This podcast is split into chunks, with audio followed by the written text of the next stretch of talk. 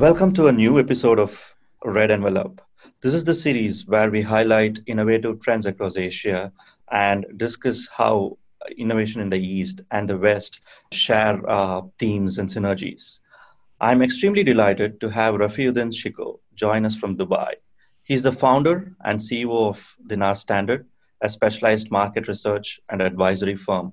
Rafiuddin has led thought leadership and strategies on innovation, thereby empowering Islamic econo- economies for global impact. Since 2008, Rafiuddin has been advising global multinationals, financial institutions, startups, and NGOs on market expansion analysis, business investment strategies, and innovative marketing strategies as well. Uh, Rafi also serves as a director at Goodforce Labs, a startup foundry focused on building global ethical economy startups with strong financial and social impact. Thanks, Rafi, for making time and joining us today. Thank you. My pleasure. Okay, so tell us a little bit about yourself, uh, your journeys that led to Goodforce Labs and uh, Dinar Standard. How do you think they complement each other? Sure. Well, first of all, I'm delighted to be uh, on this podcast. It's my very first podcast ever, so uh, that's pretty cool. Um, in terms of my journey towards uh, Dinar Standard and Goodforce Labs, I grew up in uh, the region here. I grew up in Oman, and um, and after my early education, I came to U.S. and settled, uh, had my education, and had been uh, working as a management consultant and doing strategy, e-business strategy work, and uh, other uh, innovation and knowledge management related consulting work. Um, so past 30 years I'd been in uh, US, and uh, so so the journey to Dinar Standard with my professional background in strategy was 9/11 um, happened, and as it has impacted many of us, it also had a big impact on me personally. Um, and at that time, I was in Boston doing uh, strategy consulting work and having worked with Fortune 500 companies and before that with uh, uh, smaller uh, SME uh, uh, companies, um, figured out the art of creating global innovations and brands and was able to see how you know multinationals or big corporates or startups from within us ecosystem were able to become global success stories. So post 9-11 one of the questions that uh, was really personally affecting me was what is the role of uh, these countries you know where i originally uh, grew up in? Um, my original background is uh, from pakistan and uh, you know like i said i grew up in oman. Uh, and so this this this question of the what has been the contribution of that part of the world to the world especially when it comes to business and and impact. So um, you know, we all see, and I'm a firm believer, having gone through my educational professional experience, uh, I'm a firm believer in the power of brands and the power of corporate sector in terms of uh, uh, its role and impact in societies and communities and economies and so with that back with that context of the 9-11 question that i mentioned to you i observed this was an observation that really got me on the track of starting Dinar Standard. I observed that when you look at the top 100 global innovations or top 100 global brands rankings, Interbrand and other rankings, the top rankings, I was shocked to find that not one brand came from any of those uh, countries. Uh, when I say those, meaning uh, in this case, the uh, you could say Muslim majority or Islamic economies. Um, not only the years I looked at, but in the recent past century, there has never been one global top 100 innovation or brand uh, as per the global rankings uh, from any of those countries. And that to me was a shocking uh, realization. How can you have almost a quarter of the world's population they have oil, they have land, agriculture, and, and, and when we talk about these uh, uh, economies or countries, we're, we're talking as diverse as Indonesia or Turkey or Malaysia, obviously Saudi Arabia, UAE, Egypt. You know, there are about 57 Muslim majority countries in the world today. And uh, the population is uh, around 1.7 billion people. with all types of natural resources and, and talent pool and so forth. So that personally hit me. And I really, with my professional background, obviously bringing what I was good at, wanted to look at what uh, my, my thesis was there must be some unique challenges. And, and in, in evaluating that, I launched this uh, project I called Dinar Standard. And the thesis there was uh, that there must be some unique challenges um, um, but also there must be some unique opportunities. So as I launched Dinar Standard first as a business magazine online, I started researching based uh, in a similar way that I see the corporate or the business world today at that point. And, and I launched a ranking called DS100, Dinar Standard Top 100, looked at businesses that were domiciled or from these OIC or these uh, Muslim majority countries to understand what do they actually have if they don't have any in top 100. Um, that really uh, got uh, right away. The Economist magazine covered that ranking. All major media in Turkey, Indonesia, Malaysia, Saudi, they all covered that ranking, and I was hit with so many requests. And this, I was doing it, you know, from um, from my home as a hobby, just to explore. So I realized there was some. Uh, I was onto something when there was tremendous interest. Fast forward, I built that um, I built that curiosity into strong thought leadership and research around these markets. And in 2008, uh, uh, I started getting requests for uh, Dinar Standards uh, research-based advisory, given strong depth in those markets. So I, from 2008 till today, Dinar Standard has now become, as uh, Arun you uh, introduced, a, a, a consultancy that first focused on these markets, bringing unique perspectives on what uh, are some unique challenges in them becoming innovators and global innovators, um, to also realizing that the, there was a wider theme to what uh, we had uh, stepped on, which was the role of why innovations are not happening, not just in these economies, but in the developing economies. Uh, and so, so that's been a, a focus of in Dinar Standard as a consultancy is how in these developing economies, with a special focus on Islamic economies, because there are some unique or uh, unique theses and opportunities there and unique challenges there, but also in developing context. And how does it translate to innovation both unique innovation, innovations that can contribute and solve to the world's problems, but also obviously uh, to a lot of the challenges that are unique to that these parts of the of, of the world. And so that's where Dinar Standard has uh, been making its impact. Uh, we've been working with governments on policies. Uh, we've been working with investment firms and um, sovereign wealth funds on investment strategies. We've been working with industry players. Um, and now also widening our our work in the social impact and social impact uh, uh, enterprise space.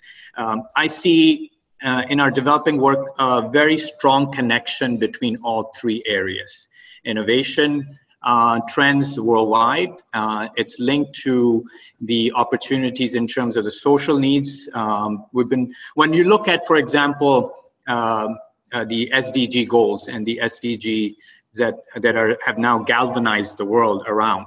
Um, a lot of the social areas, uh, if you look at the ranking of countries that are suffering, interestingly, um, you would usually see. Uh, let's take you know obesity or any of the actually uh, uh, ask the poverty and so forth, or health related or education related.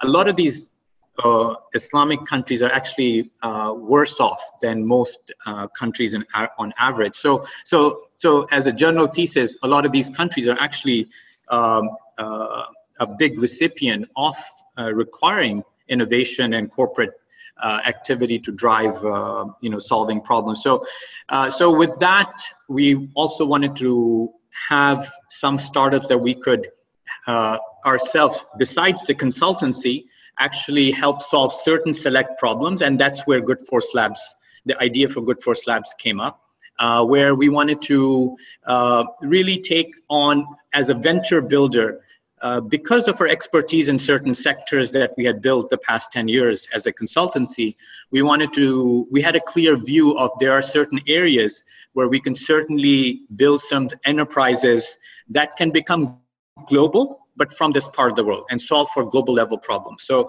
that's uh, how we ended. I mean, Good Force Lab is a newer venture we just launched earlier last year, and uh, we're still going through some rounds of pivoting ourselves, but uh, we, we've have we've had tremendous learning in terms of uh, where social entrepreneurship can go from the region here in particular.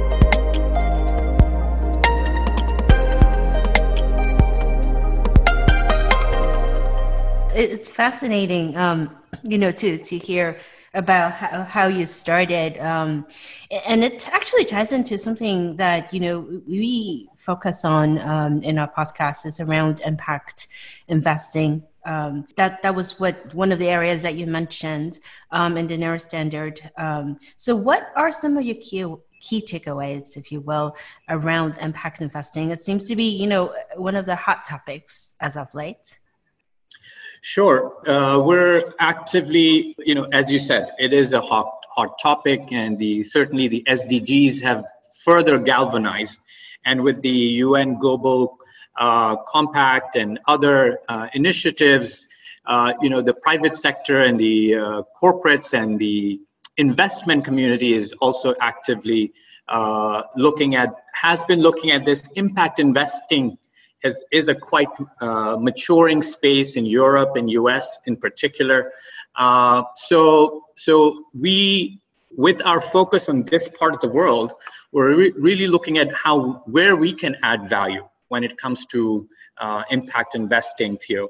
And um, and and how can the private enterprise or um, uh, can can play a significant role or investments can play a significant role in addressing social needs.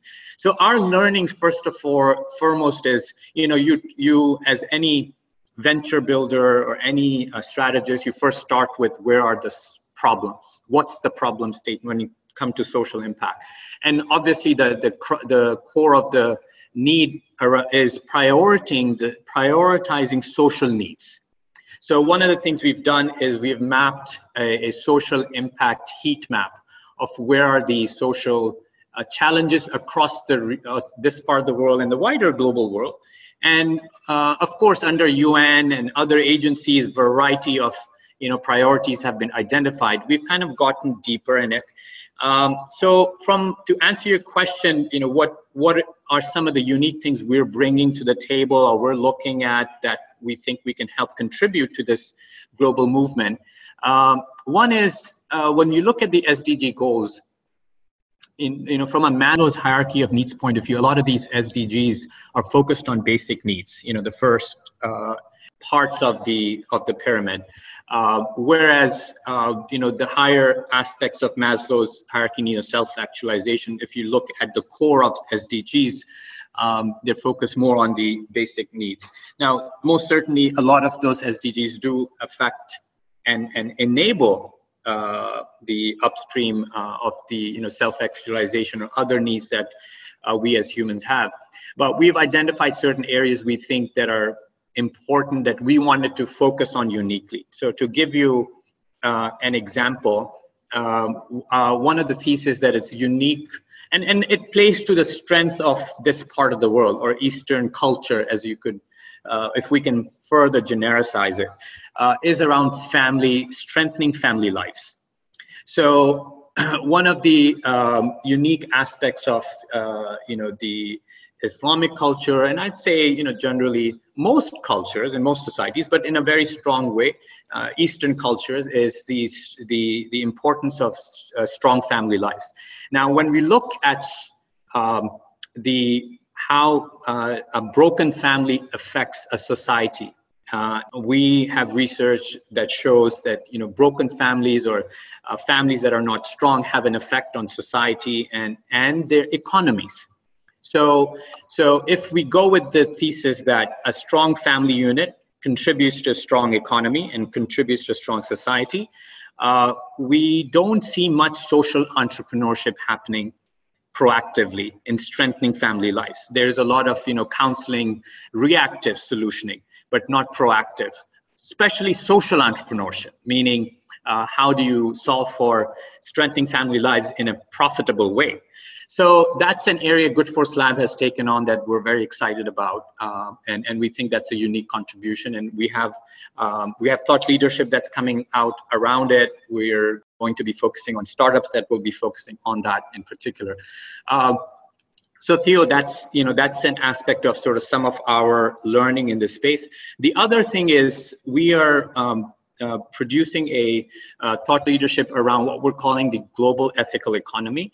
Because when we talk about social impact um, or social entrepreneurship, in our case of Good Force Labs, um, you know, we're not. We are obviously talking about the spectrum where we're not talking about philanthropy or NGOs, right? We're talking about how do you affect social, address big social problems profitably, right?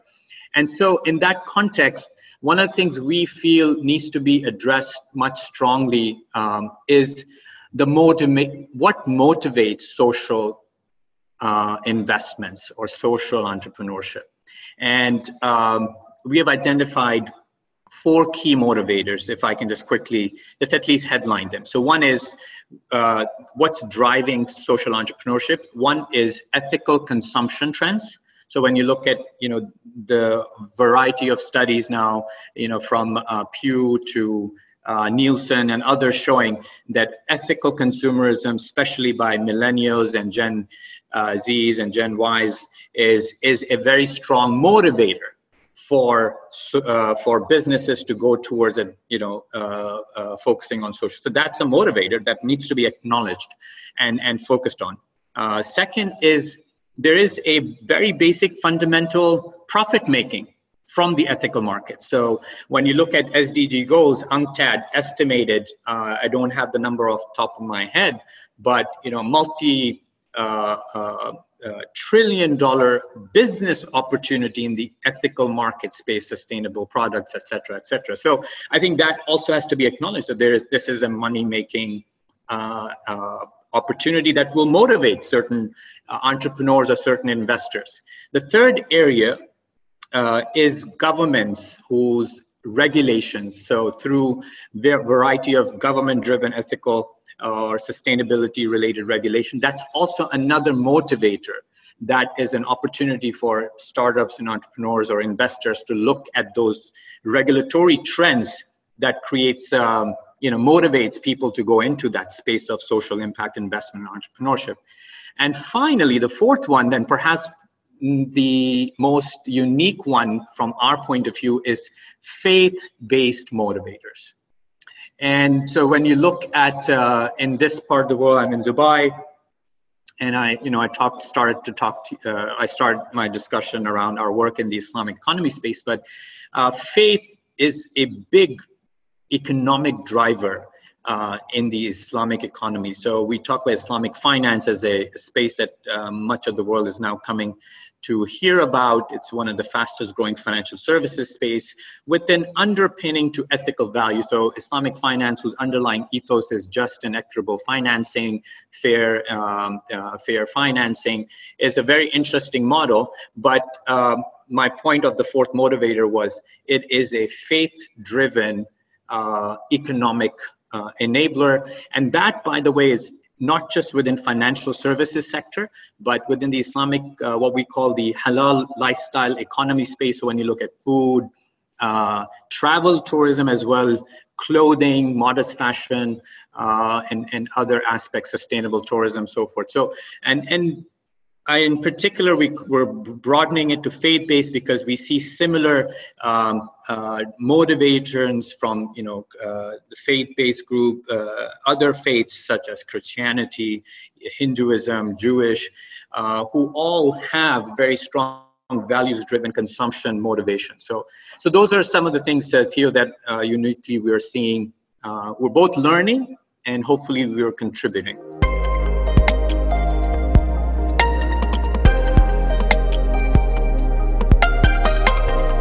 We would like to give a mention to our creative partner, Tremendousness. Tremendousness is a creative agency that uses visual thinking, information design, and storytelling to help organizations explore and innovations, products, and processes. Learn more at www.tremendo.us.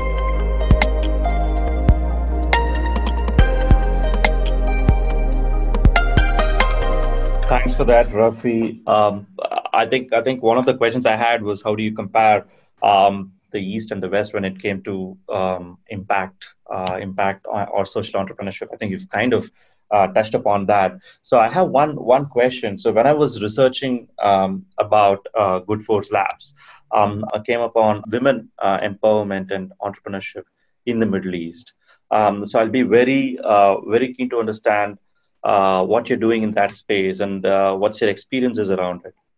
Sure. So we're, as I mentioned, Good Force Lab is a, a new venture, a new project, um, because it's focused on um, addressing, and we've selected four verticals of social impact areas based on our uh, ex- our strengths, our ability to contribute and, and build some solutions, as well as know, uh, mapping the social needs of the region. Uh, so sector-wise, it's food, uh, we're, we're, we have a whole uh, a few specific areas under food, uh, financial inclusion, or financial under financial services, financial inclusion and financial literacy. Uh, we're looking at education, and then there's some areas uh, what we term lifestyle, under which this family strengthening family life comes. Uh, but across the board, there is the very obvious. Um, uh, social uh, area that needs to be addressed, which is women empowerment. Um, and you know, when you look at the demographic of this part of the world, uh, a big part of the workforce, big part of the obviously the the society, uh, uh, being women, are not as engaged as contributors to the uh, to the economy, um, and the economies are, are addressing social um, aspects as well.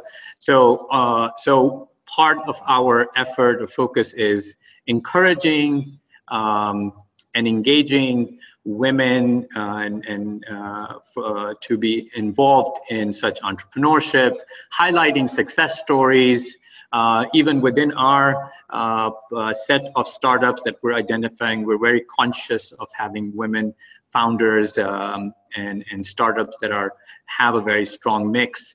Um, the exciting thing about the region is there is a lot of vibrancy in terms of women being involved and leading uh, startups, especially when they, uh, as it relates to social entrepreneurships, uh, so social areas um, of impact. Uh, so, so, so there is a thriving, um, you know, momentum around women uh, empowerment in the region here in the Gulf, you know, Saudi Arabia and UAE in particular, that I personally see and that's very exciting. Um, and, and wider in the region, you know, we're talking about a gen- generally a demographic that's young. Um, within the Islamic economies, the average age is 24, uh, relative to a global average of 32. So, you know, and, and we've heard about the young, the, you know, the demographic dividend, and and it's, it's generally the case within many of the developing economies in this part of the world. But um, you know, part of uh, part of that uh, demographic are uh, definitely young young girls, uh, women. You know, in terms of their early schooling, and there is disparity. There is a gap. There's a big gap. So from us, you know, and there's a SDG goal uh, that fits very much squarely under relating to women empowerment. So, so we're. Um, I think it's right now our focus is is just uh, building awareness and and as a small platform to identify and, and highlight those success stories and and also provide a platform for uh, support uh, on in terms of their own um, growth.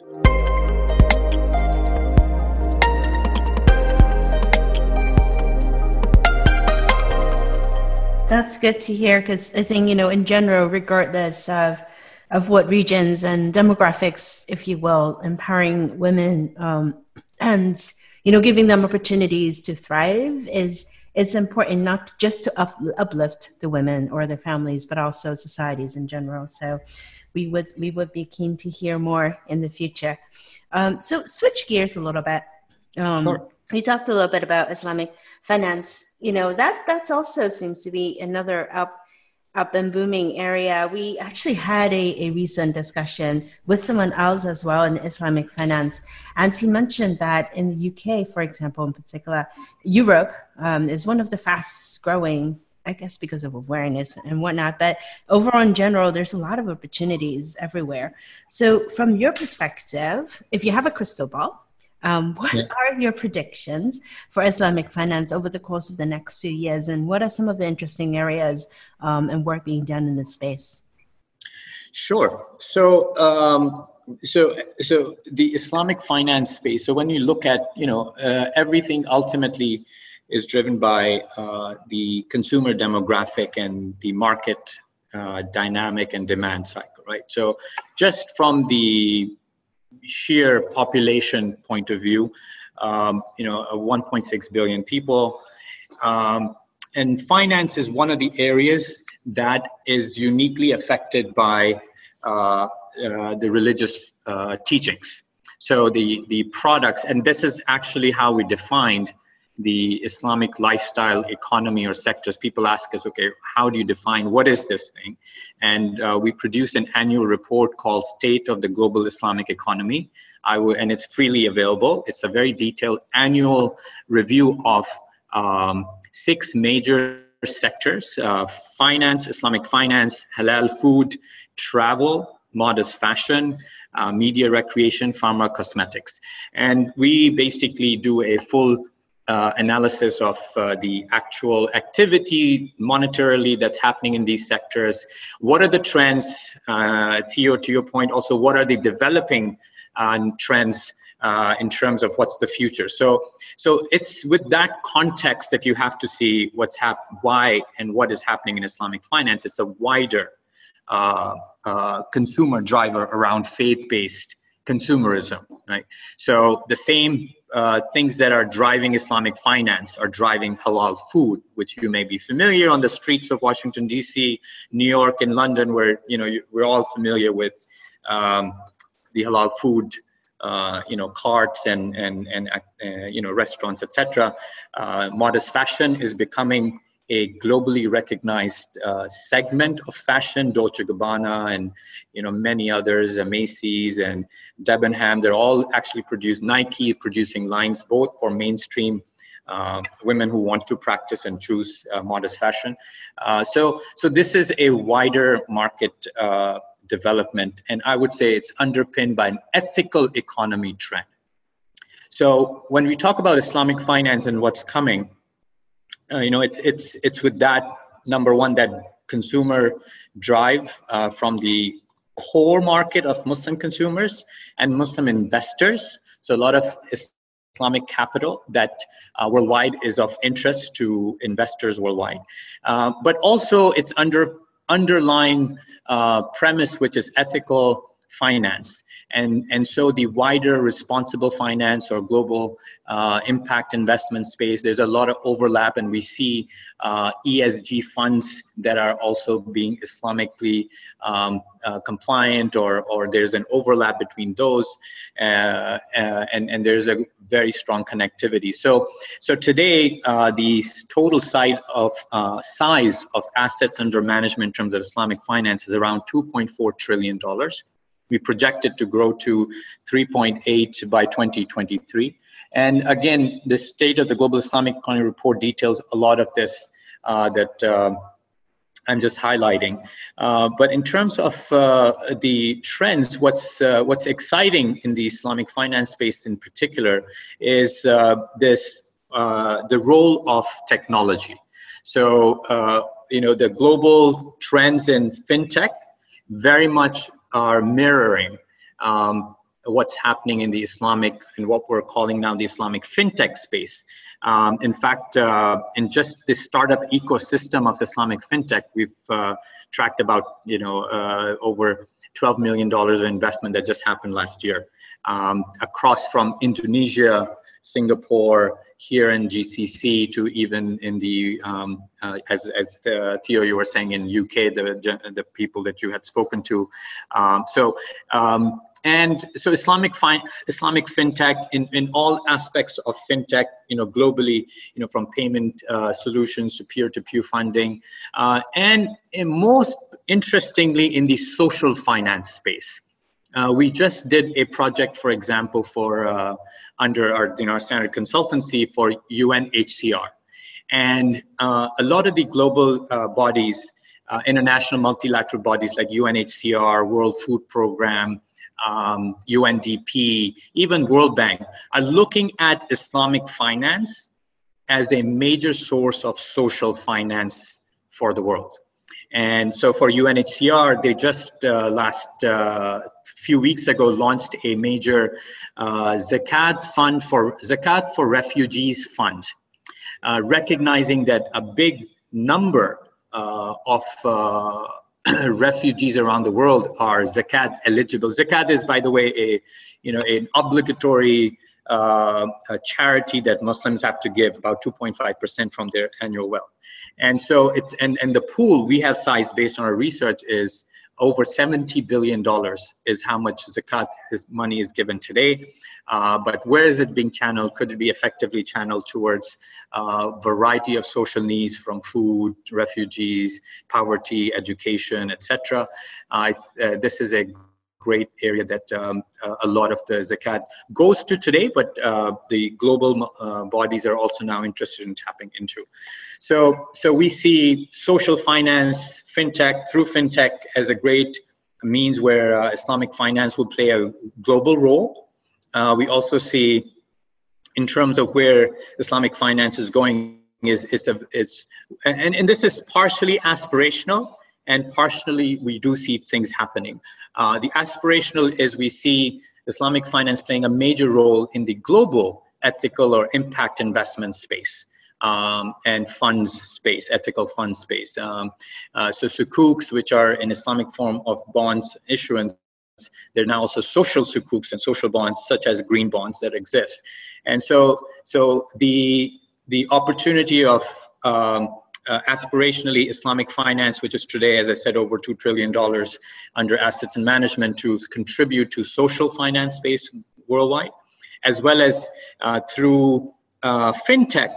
Uh, a fact that I didn't mention earlier, uh, almost 72% of the Muslim population worldwide is unbanked. So, from a financial inclusion point of view, the role of Islamic fintech in addressing uh, the unbanked uh, within the Islamic core markets is another big area. So these are just some of the areas, uh, and, and there's, you know, uh, uh, quite a few other things, but I think for our discussion purposes, a couple of areas to highlight.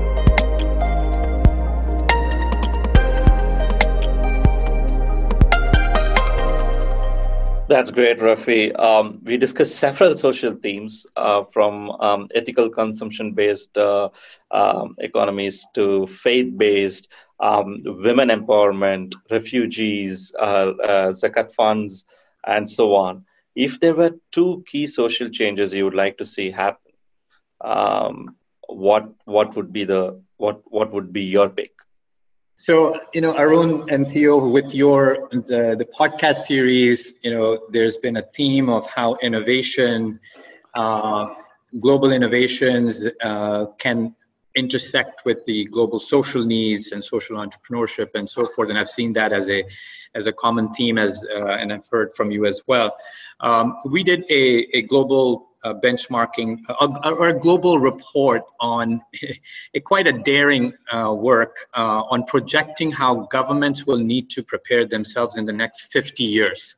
So I'll answer your the first you know the first of the two are based on that very uh, research-based assessment of where the priority of needs are. So we identified you know what are all the various as you said arun you know we had then touched on many social uh, areas, and obviously SDGs cover a whole, the full suite of social needs that the world, as a world we face today.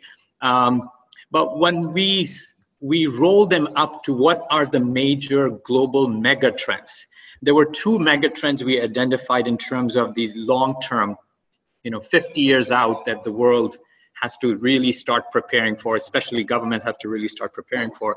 One of them um, is climate change. Um, and the other one is the impact of jobs uh, as a result of automation and automation, all sorts of automation. You know, obviously we talk about AI and robotics, etc. But those were the two big megatrends um, that we had concluded that's going to really uh, that that are the true uh, major trends that the world and governments especially have to address now uh, because of the severe impact it's going to have in the next 50 years uh, i don't need to uh, share with discuss with you. You all know you know the the perils of climate change especially when we're talking 20 30 40 years out. So if there are two uh, global social change that i would love to see is how we can really uh, galvanize um, and strengthen uh, the momentum around uh, reducing, um, uh, you know, climate uh, uh, negative carbon footprint and negative sustainability aspects, such that we can really truly save um, the very obvious, ominous, and coming to us impact of climate change. So, I think that's that's one area would be my personal um, area. The second one is one that I touched, uh, uh, and this is more of a personal uh, one uh, that I'd highlighted earlier around strengthening family lives uh, through social entrepreneurship. I feel like this is an area that um, uh, requires more attention than it gets today. Wow. Okay. I, I definitely didn't expect climate change to be on that list, honestly. But when you started saying 30 to 40 years down the line, I thought it was coming, and um, but but uh, automation and jobs uh, that was a surprise. Um, mm-hmm. I did expect the family uh, strengthening aspect though, so uh, that was predictable. I mean, coming from um, India, I, I, I, totally get it because uh, broken families cost a lot to the economy, totally. And I'm I'm not sure I've seen any um, major research around that, Rafi. I mean, uh, I don't know if you exactly. Yeah, it's, it's and that's surprising. exactly why yeah that's exactly why we've you know we we this is where we felt with everything that around the world uh, with the focus on various aspects of social needs we felt this was an area we can help contribute so uh, we plan to have a thought leadership piece out on bench you know on on sizing this this challenge and, and and looking at what are the solutions today where are the gaps and where we could further take it again from a point of view of profitable entrepreneurship addressing this this need. So but yes arun there isn't much uh, on on on this. And, and and funnily enough i'm i'm not generally a note taker uh, during podcast recording sessions. It's generally theo who does the notes. I've actually done three pages of notes for the first time ever yeah, so that means you can you can write the next block, Arun. uh, absolutely, I've got so much to write about. Though uh, this is this is the benefits of actually interviewing someone who's got the research background. Is you you just get keep getting data, data, data, and overflow of data. So thanks yeah. so much for that. And now echo. um, I actually started looking through the report that you mentioned, uh, Rafi, the state of global Islamic economy. It's it's very very um, thoughtful, well written, just tons of mountains of data. And we'll tweet the link out when uh, when we publish the podcast. It's it's a very very good thorough read. Thank you. And you'll see on our website, Dinar Standard, a couple of other, all again, freely available reports. The one I mentioned about UNHCR. We have one on Islamic fintech, by the way, as well. Um, and uh, a few other topics you'll see uh, all available from our website too. And please, please do tag me on social media when you launch some of your research reports. It'll be it'll be great to understand where where the where the world is going in that space. Our pleasure, and look forward to continuing to learn from your podcast as well. Congratulations! I'm fascinated by um, the podcast series and what you do at Green Shores, and look forward to talking to you separately on those. Uh, Absolutely, we should we should definitely have a chat. Great. And thanks for making time today. Thank you, guys.